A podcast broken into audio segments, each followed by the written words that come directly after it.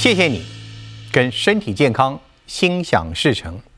这是柯文哲和他的太太陈佩琪3年半前来到大圆食堂所留下的祝福。今天我们又请到了他们夫妇俩来我们节目，要谈更多的事了。你知道我们在当外科医生不可能讲文言文嘛，可是在政治上他们每次都跟我说，市长我们要模糊我们不可以讲得太真实。我天哪，受不了了，对。但现在台北市的新市长不是医生，你有没有担心这个文化会慢慢消失掉？2022年其实我遇到一些家人的健康出一些很重大的问题，还有我自己啊。既然写脸书会造成他这么大的 upset 的话，那我还是乖一点好了。所以他这种生命中碰到这么多的压力，但他还是不想帮你增添任何的麻烦。对。2024大选还希不希望郭台铭出马角逐？我倒是没什么意见的，因为他现在会影响到你啊？不会，本来老实讲，正常的选举我们也不会赢的，越乱越好。每次一个出什么天灾人祸，就叫我们捐一个月的薪水。后来我有写书嘛，我就跟那出版社说，那版税记在哪里？他就把他写书的钱都给他窝藏自己的私房钱，这个我都知道。那结果我都去什么普悠玛啦、太鲁阁啊，都是用那个钱去捐。但是最后年底的时候，因为那个要报税的，就被他发现了。不是你是民众党员吗？不是，他都觉得很惊讶。当然不是啊，何必浪费党委？浪费什么？反正你一定帮助我了。对啊，他觉得说我永远是一个跑不掉的一个，就是终身党员。风趣的人物，认真的故事，都在大云食堂。今天这一集，既是欢迎也是重逢哦。陈佩琪小姐是我们节目开播的第一位来宾，也让我们保证这个节目一路长红到现在。感谢您，尤其今天又穿红的来，那是我的荣幸。而第二件事情就是重逢，两位在3年4个月之前，还在市长任内的时候结伴来到我们的节目，所以非常感谢两位。一切都没变，只是市长身份现在稍微变化了一下。我第一个问题就是，你适应的还好吗？没问题啊，这个我被人家问很多遍了，因为忘记一件事情，我在台大算一算，我工作了27年了，我当市长才8年了，所以你回去对我来讲太熟悉了。我指的不是台大，我说你现在每天生活上少了那么多官员，没有那么多局处，旁边只剩一个局长。没有，我这没有问题的，我这个太。对我来讲，完全没有适应上的困难。是真的吗？对，我现在开始也是在做捷运啊，跑来跑去啊。他以前在当市长就习惯就搭公车去，所以他现在下市长了，到台大要更近了。他现在也可以，对，降低上班走路，现在还是走路。走路去台大医院。那以前我都坐脚踏车的，但是现在脚踏车。你说水户的也可以的，比较麻烦。比较麻烦的，对。没有，那以前是7点半开会，现在7点半到台大。我想问的是，他真的是一切都如常吗？还是有没有那种没有权力之后的空虚感？失落感，我相信他不会。其实他的失落感已经在人生已经很多次了。其实最大的失落感应该是你在艾滋事件那一年了哈，对不对？就是100年那个艾滋事件，他从一个就是说做的这么顺利，然后也很有成就的一个医学领域，那突然。面临这么大的应该是挫折，他曾经给我那发生台大艾滋事件的时候，他跟我讲说，这个事件是他人生最大的挫折，我永远都记得这一句话，这样子。所以他在人生已经起起伏伏，他说人生本来就是有高高低低的一个时刻点。那你们两个现在有相处多一点时间吗？还是他依旧忙碌？依旧忙碌，完全没有多时间。只是说忙的工作内容，以前是在医院里面啊，接下来是在市政府，但是时间上都好像工作时间都很长，所以他回到家里的时间一样都是很短，那也一样就是做他自己的事情，不太跟太太或家人聊天，所以有时候我会很生气说啊，我在跟你讲话，你都不反应我。但是他，我觉得他最近的口才也好多了，他会跟我讲说，他在外面都要很神经的紧绷去沟通一些事情，或注意听别人的话，他才不会被挨骂。他说只有回来跟太太相处的时候，他最轻松。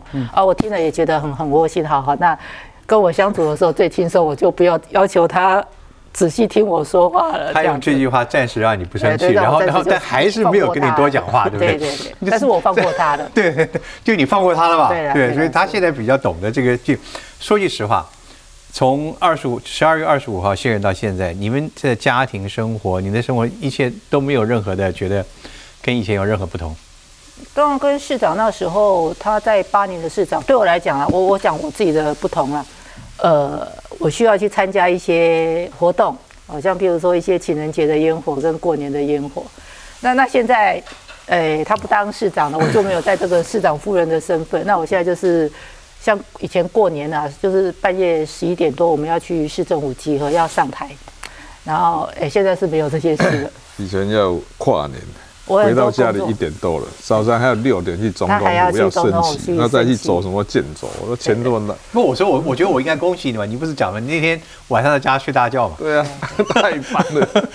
对啊，那以前太太也是要跟着他，他常常跟我讲说，以前有时候我会觉得说，人家常常会批评我啊，说我出现的太多，然后议员也说没有人想要看到你这个人老是都出现。然后我有一段时间我也不太想出去啊，我说我出去也没有什么车马费啊，为什么一直跟你出去挨骂呢？他就跟我讲说那出去就是要挥挥手微微笑，这样子就是我的工作。我说好了啊，那出去就是挥挥手微微笑就是我的工作。所以他叫我出去做一些比较软性的活动的时候，我还是虽然挨骂，但是我还是跟他出去。我觉得你们两位基本上因为你们过去的生活其实一直没有太违背自我，所以现在即使没有了市长这个头衔了，没有这个，你们两位的生活跟以往一如往常一样的平时自然。可是我想问的是，你跨年夜那天这个你的家睡觉，你难道没有想打开电视看一看，看看新市长的表现吗？不会，完全没有兴趣，完全没有兴趣。你现在对于他的表现就任之后有没有兴趣？那现在就只是一般市民的关心而已啊！哦，真的？对啊，有没有每个他？这实话吗？不是，他一定会去努力嘛。我们说，而且好坏也不是一个礼拜看得出来。他似乎对于继承你很多事情没那么大兴趣。不会了，那我都写成行政命令规则。我每次都我们要相信制度，不要相信个人。所以我当时每个动作我都不用专签处理，我都会把它写成 SOP 哦，那甚至变成行政命令都摆在，那一定要拿到市政会议念过，变成规则。所以要改还蛮困难的。你真的对蒋新市长的表现，那么平常心吗？对啊，那个好坏要1年后才知道，1年后短期看不出来。你有没有什么给他建议？因为我记得你说过，在你8年市长的头2年，你几乎很多事情做不成，很多人根本也不听你的。嗯，你有没有什么建议给他？他怎么把这2年缩短一点，让大家能够听他的？要做什么？要怎么样让大家多听话？我看还是坚持的不太容易，因为公务员在心里面在想说什么“铁一打的赢流水的兵”嘛，常常会有那个心态。所以你除非要很坚持，要让他确定说我就是这样，那他们才会照你的方法做，不然他每个心在想说我铁饭碗，你不晓得要撑多久了，对啊。所以有时候面对公务员一个很大的特色就是要坚持。嗯。你觉得你8年里面最坚持的是什么？准时上班呢。一开始7点半晨会，我一开始我每天7点半，一开始不知道多久，他们那些政府的官员呢就跟我讲说，市长你要抓大放小这种小事你不要都要注意最重要不要每天7点半就开会。但是你的8年的坚持，你觉得替台北市政府带来了一个什么样的文化？以前他会想说混过去，现在他就没有把握，因为每天这样抄，你知道吗？要混过去不容易。这是最热门的题目，超征嘛，对不对？嗯。一开始我们也遇到那局面呢，预算决算超过20%的，哇，每一个都我说预算决算超过20%，逐案报告，一直压到后来到压到3% 的多。你想想看如果一个国家的那个预算超征连续6年，然后从1000多亿到4000多亿，要是我话，开什么玩笑？那主计处跟那财政局在胡搞什么东西？你怎么每年都算不准？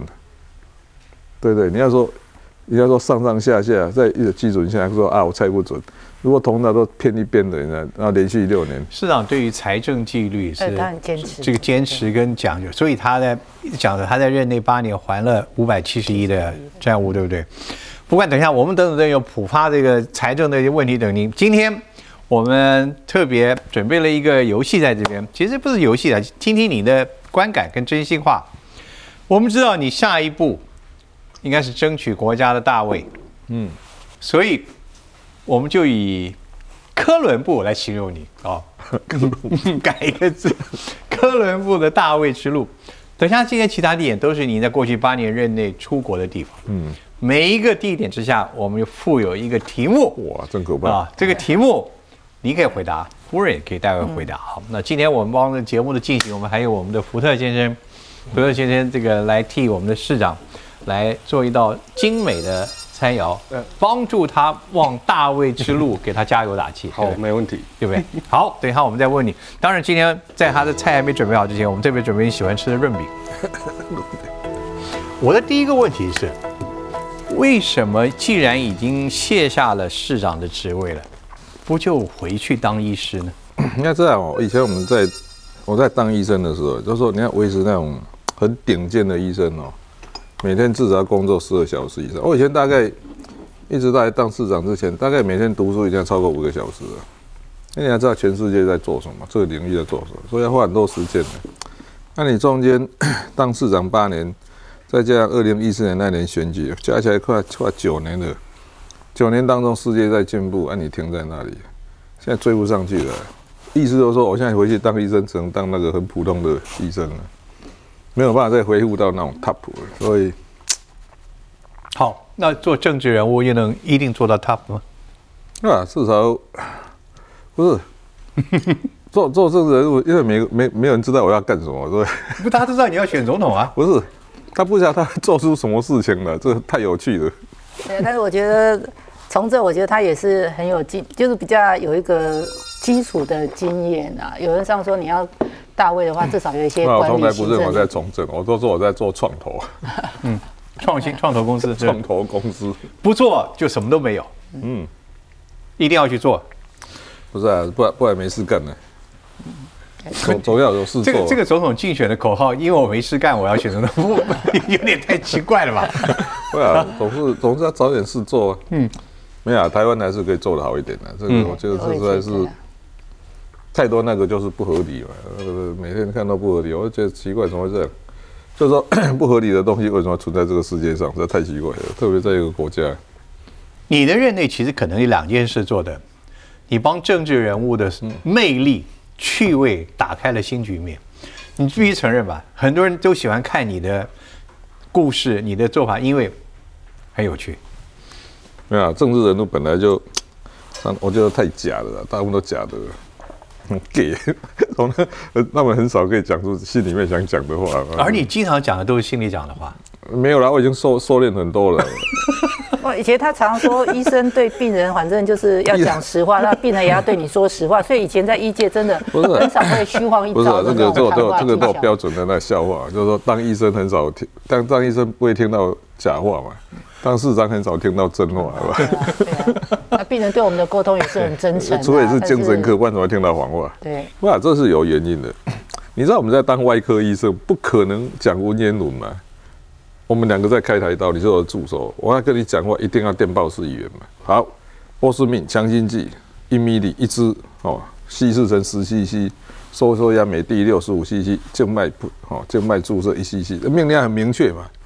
我们不会跟他讲说，哦，那个血压不太好的时候，波司命打半支到1支。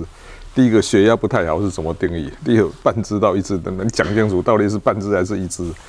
所以，如果你在当医生的时候，你下这种命令，一定被骂翻了，你知道，连护士都跟你翻脸。可是，在政治上，他们每次都跟我说，市长，我们要模糊，我们不可以讲得太真实。我天哪，受不了了，对不对？那这个是这样的，因为我们当医生当太久，后来那个习惯改不掉了。但现在台北市的新市长不是医生，你有没有担心这个文化会慢慢消失掉？慢慢消失会的，但是它凡走过必留下痕迹嘛，就好像你一个刻痕刻在那里，它把它抹掉也要花点力气。你觉得它在抹吗？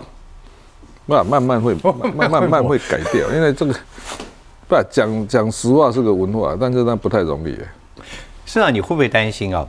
当人离开位置之后，他会害怕后面接任的人会把他所认为很重要的东西慢慢都拿走了，你会不会有这种担心、这种害怕？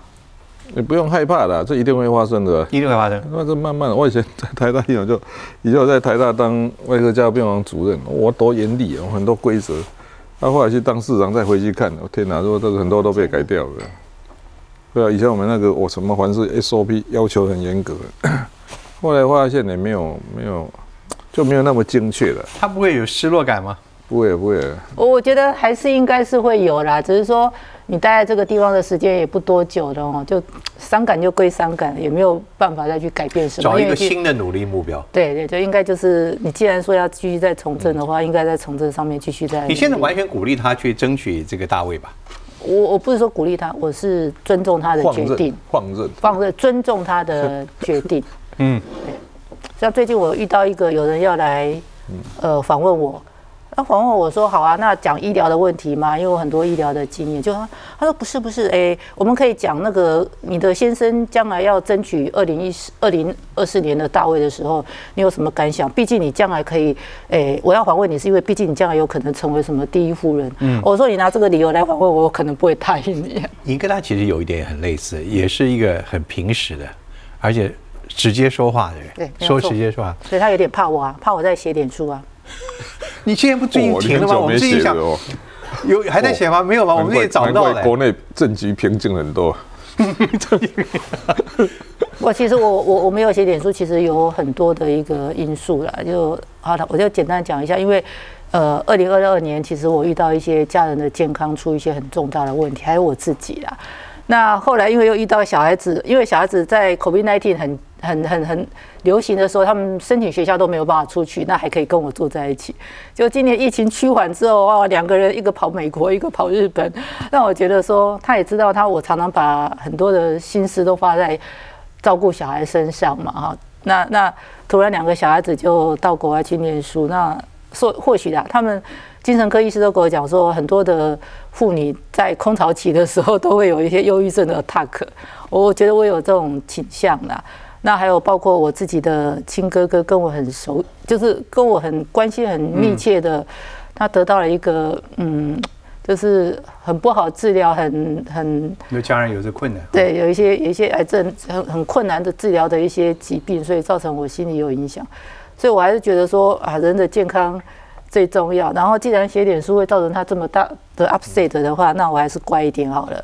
所以最近平静很多也是啊，因为以前写脸书，如果他的幕僚有一些意见啊，他就会打电话来问我。好好体谅，感谢这太太，这他这么生命中碰到这么多的压力，但他还是不想帮你增添任何的麻烦。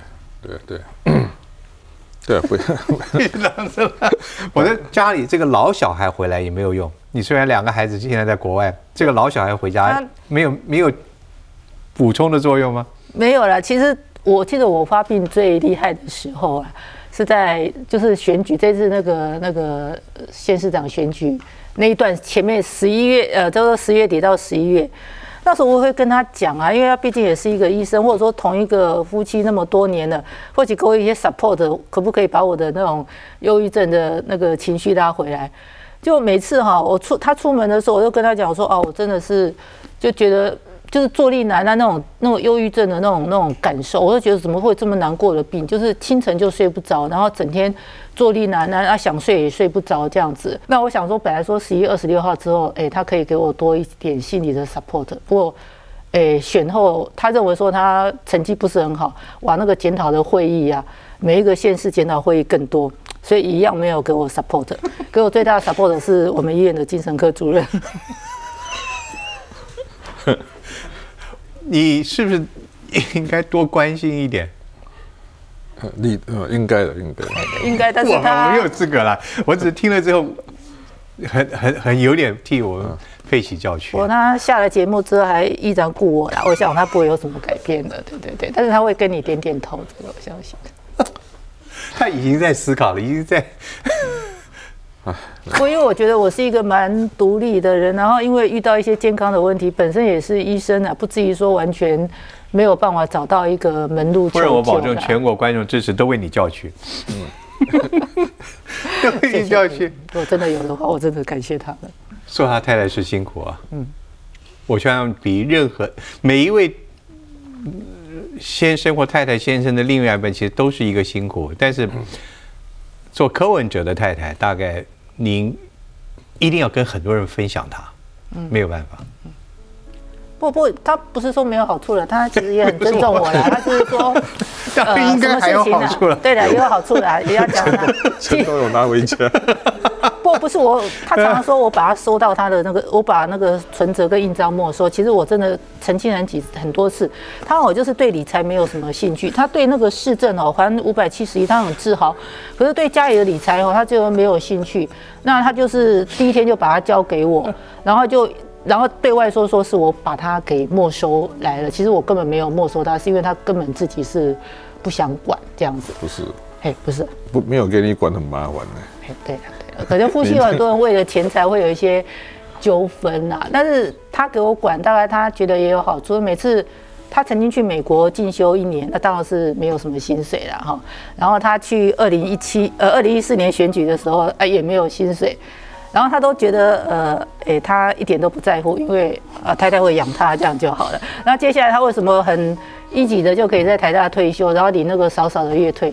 他还认为说啊，反正不够的话就是靠太太，对，所以他全部叫我给我管，那缺乏的时候也全部就是我的事情了，这样子。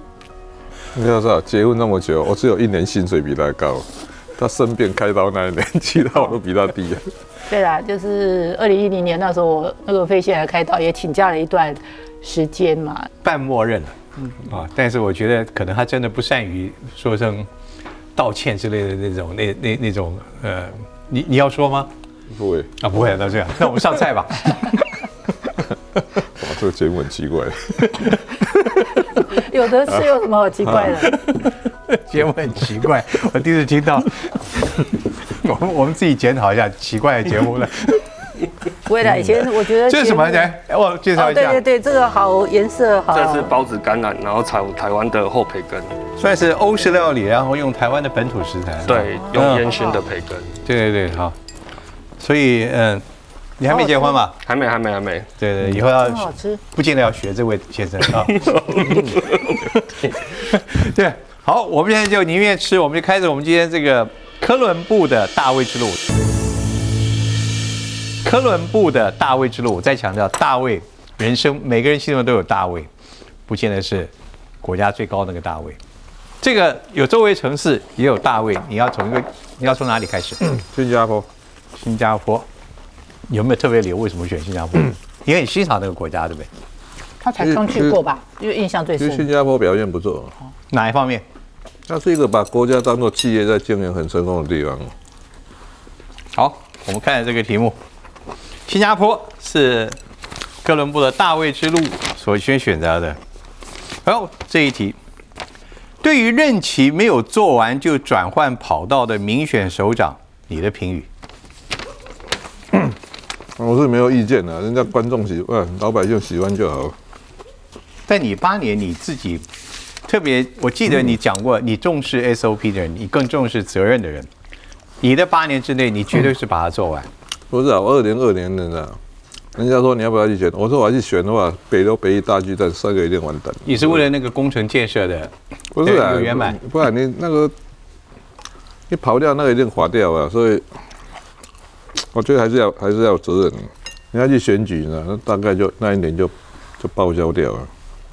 一天只有24小时，如果你去选举，你那个职务就没办法做。然后选回来，选上还要补选，选不上也跛脚了，所以是麻烦了。成本很可观，老百姓的成本蛮高的。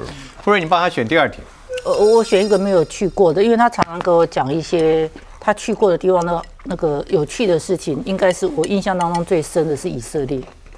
什么事情你为什么会？他说以色列的女生哦，在逛街的时候是背着枪，你是不是这样跟我讲过？我就说哇，我在逛街都是拿着包包啊，那很优雅去逛街。他说以色列的女生都背着枪，这个对我来讲我印象很深，我到现在还记得。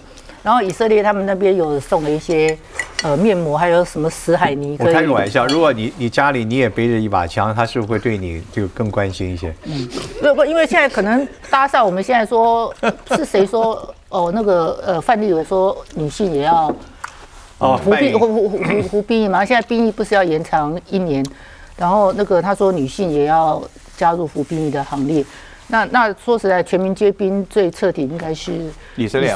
但是我想的问题，上次来我们节目，你曾经4年前了，你曾经说你也希望，万一他能够结束任期，因为那时候他还没有说这个要连任，你也希望说你们夫妻俩有一个小小的时间也罢，去一个出国共处一下，这个愿望到现在完全还没有实现，对不对？即使他现在已经卸任了，还没有吧？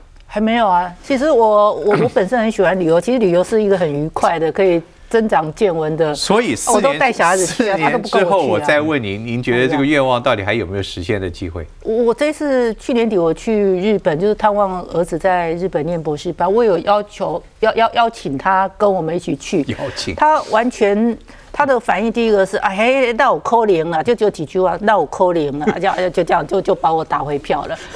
啊，其实我也没有买他的机票，因为我知道他也回答一定是这个样子，所以我们的机票小孩子都已经买了。你买他机票真的还好笑，根本没有。那万一他跟我讲说要去的话，我要觉得说哇，那怎么样？好为难，怎么买你的机票？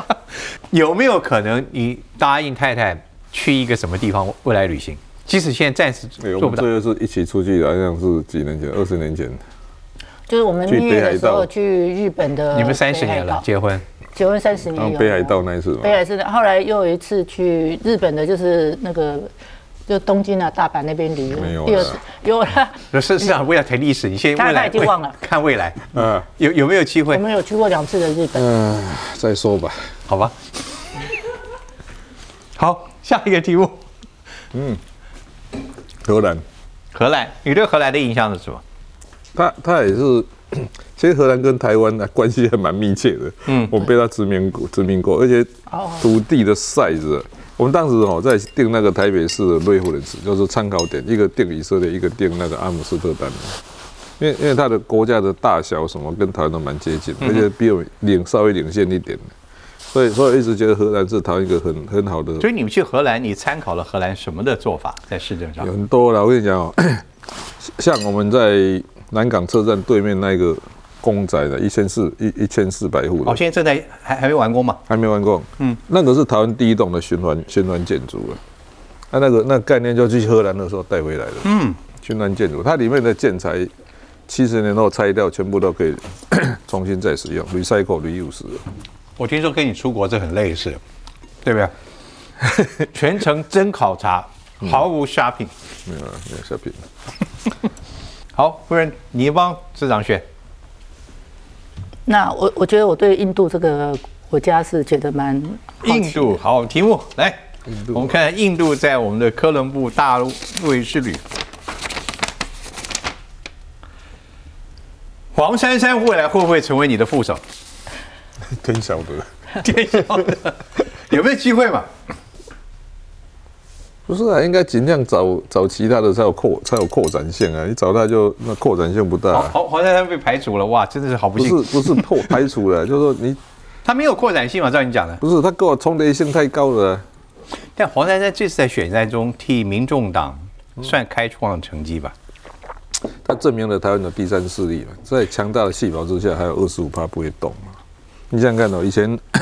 王建煊跟宋楚瑜也选过台北市长，那个时候只有5%都不到，完全气饱。至少黄珊珊这一次证明的时候，在这么强大的气饱压力之下，还有一个不会动。但是他现在还不是民众党员呢。对啊，但是他是也可以参加的。所以他已经表达了吗？我是觉得应该这样讲的。当时他用无党籍选，那你现在突然参加民众党，我也觉得不需要，这样不太奇怪。不是你是民众党员吗？不是，大家都觉得很惊讶。当然不是啊，何必浪费党委？反正你一定帮助我了。对了，对了，他觉得说我永远是一个跑不掉的一个，就是支持众生党员。中正党员，他不用缴1万块了，那就是永远都对他是忠贞，这个是没有扩张性，对，所以这是永远的亲密党员，不予挑。是啊，我们还有1、2、3、4、5、6题啊，这么多，那是美国了，美国是我们台湾最重要的盟邦。先问一下，你是不是在规划一趟美国之旅？对啊，美国是一定要去的、啊。这次会不会带太太去？哦，不会，又不会。那个是去工作了，又不是去旅行。可是这次你是以你自己党员的党主席身份，你自己是一个民间人士，啊、然后不能带吗？那去全程都工作了、啊。这次美国你有没有想去？不会，不是他回答吧？我也觉得不会，因为他跟他出去以前那个高嘉瑜那么年轻、体力那么好的人，就说他累得要死。对，所以我要觉得我不要跟他去。我们旅游大部分都是希望有一些娱乐在上面，跟他出去没有什么娱乐的成分，所以啊，自己也去。哎，我宁愿自己去美国探望我女儿，在那边念书，我不要跟他去。给未来民进党即将选出了新任党主席的话。啊，民进党我们以前也是支持他的、啊，只是说奇怪，怎么堕落的这么快？那换一个党主席可能会改变吗？不晓得，看看呢，也不容易的，但是不晓得看看。政治上面也是一个可以转变的，将来他还有一天可能成为你的盟友吗？都有可能啊，其实我跟赖清德也不错啊，也没有什么仇恨呢、啊。所以还是可能嘛？对啊，我跟他也没有白绿核还是有可能。人家每次在讲蓝白核，我说蓝白核还没有发生过，白绿核才真的发生过、啊。对啊，白绿核以前2014才真的发生过、啊。我觉得不太容易的，其实我个人的观感啊。我为什么不想写脸书？一部分的理由也是哈，很多幕僚都跟我讲说，哦，你的脸书下面哈被谩骂的哈，每次讲什么，他觉得我讲的很有道理，但是谩骂都有7、8千条。所以他叫我说啊，就是不用写，就攻击的那么的严重。像我写说 ，BNT 如果早一点进来台湾，可能不会有那么多人的丧失，就是死于这个疾病。这个好像跟老郭讲的。对，老郭后来，我记得我在去年的三月讲过，哦，被骂了7、8千条的那个留言，大部分都是就是说。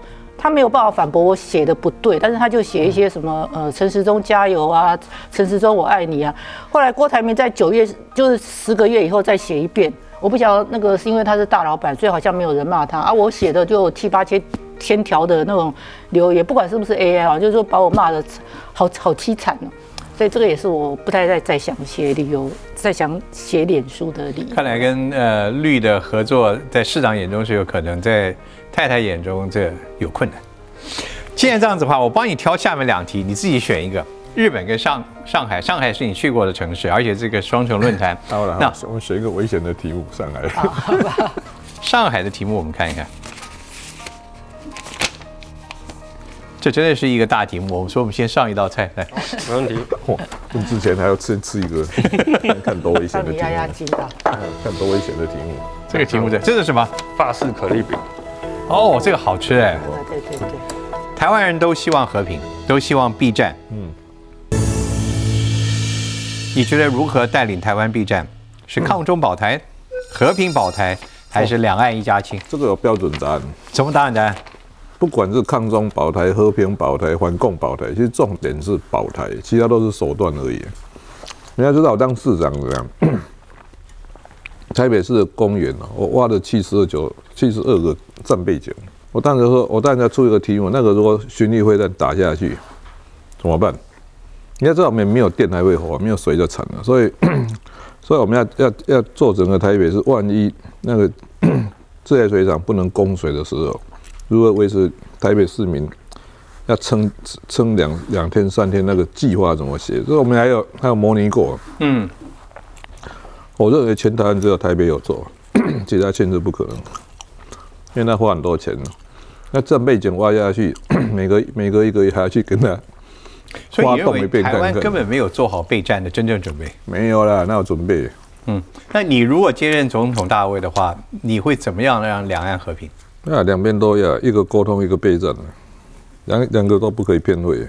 所以我后来的人家双城论坛的稿子，我们都在前3天就互换。大家保证照稿念。所以信任是很重要的。对啊，我刚才讲说，如果要骂你，你要承担。那你要讲两岸一家亲，我知道你有困难，你讲你的，我讲我的。哦啊，大家都有底线，有困难了，可以沟通啊。沟通、真实、坦白，还跟信任，对不对？把你挑的，刚刚就是另外一个，就是日本。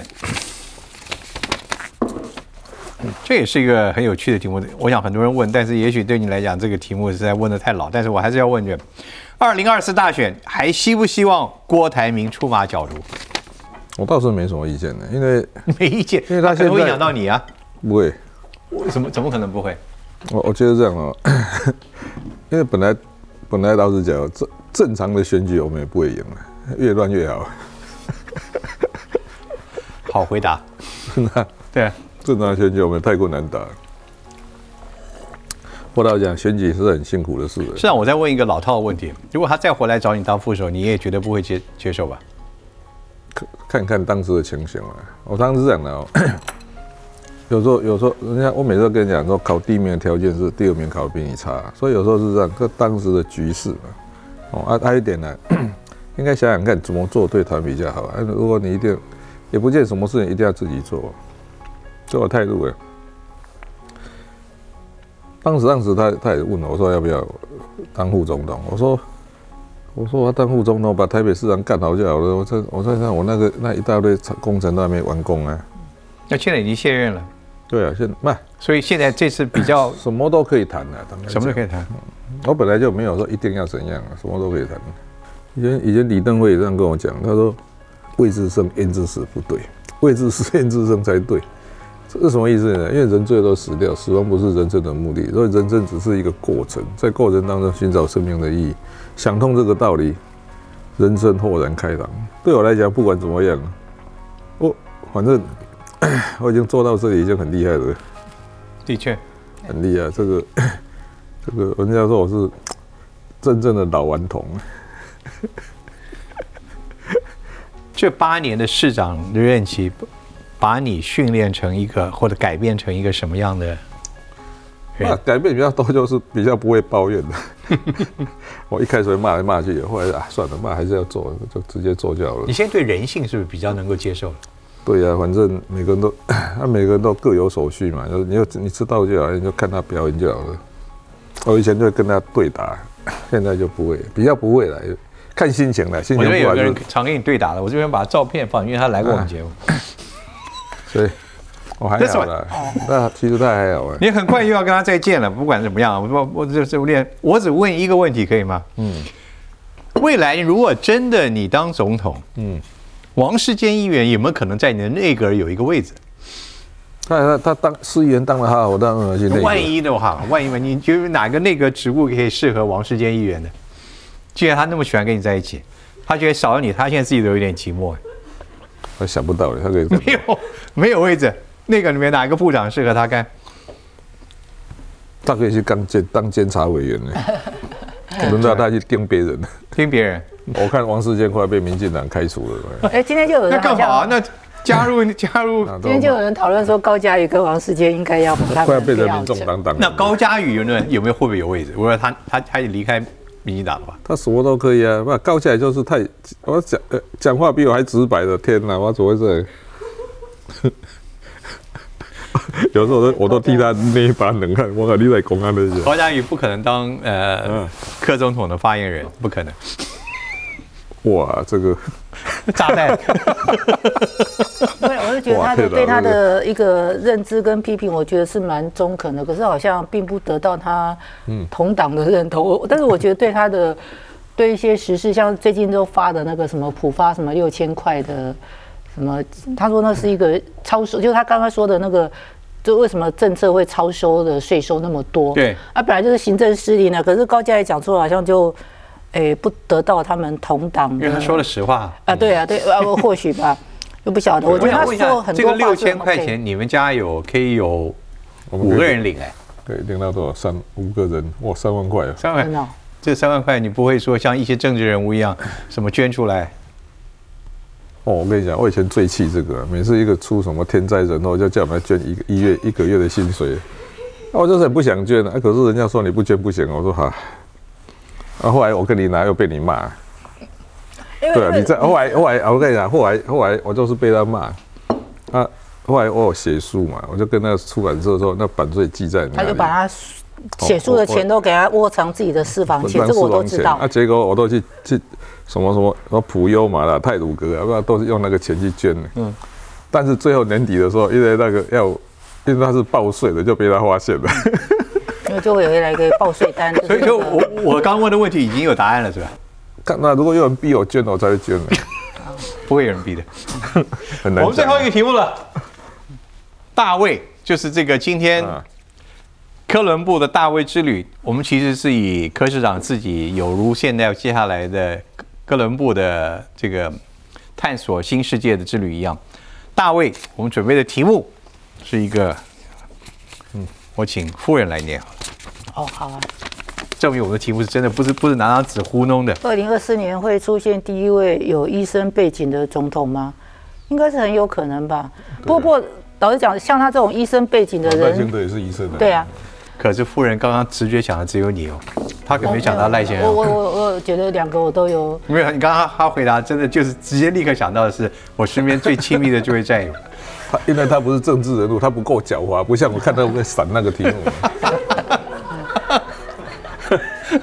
好，所以这个答案是肯定的，两者当中有可能就是对的，是啊，3分之2的机会吧，一定会。我今天最后一个要请两位，就是回到我们今天请两位来，非常高兴看到你们，而且我觉得无比的真实，尤其你们探讨了家庭生活中对身边另外一半真正付出的人的尊重跟重视，需要一些关心。我觉得跟所有家庭，这可能比政治来的更重要。好，所以记不记得上次两位来这边，你们留下给对方的祝福？您给太太留下的是就是谢谢你，非常直白，非常真实，非常简单，但也非常情意浓厚。我觉得我值得啊，我付出很多。请两位继续写出您对于对方祝福，能不重复最好。我们看看这次他们重回我们节目，在3年多之后，在他们的面对人生新的挑战之际，他们这次给对方的祝福是什么？我来看一下。哦，我最近去日本旅游的时候，我在日本的神社我都有，每到第一个地方我一定念这几个字，所以你们俩写的几乎是一样的。看来生命的愿望越来越接地气了，越来越像老人。平安幸福，平安幸福。嗯，对，平安就好。其实我觉得2024年我并没有多大的什么，就是一定要怎么样，或者说一定不怎么样啦，就是自己觉得他可以很幸福的过下去，这样就可以了。或者说选很幸福，你就去选。如果说不选，或者说搭配人家当副手很幸福，那你也就去选。所以我觉得幸福应该也是，就是按照你自己的一个意愿，能够做你自己想做的事。我觉得这是一种人生的幸福。我觉得所有观众会跟我一样的同感。从4年前到今年之后，看到你们两位的祝福，更感觉到你们两位更珍惜对方了。是吗？应该像啦，像江蕙唱的就是《给腰》嘛，就是已经老了之后就会想到，对，相互扶持的那种老伴。非常谢谢两位。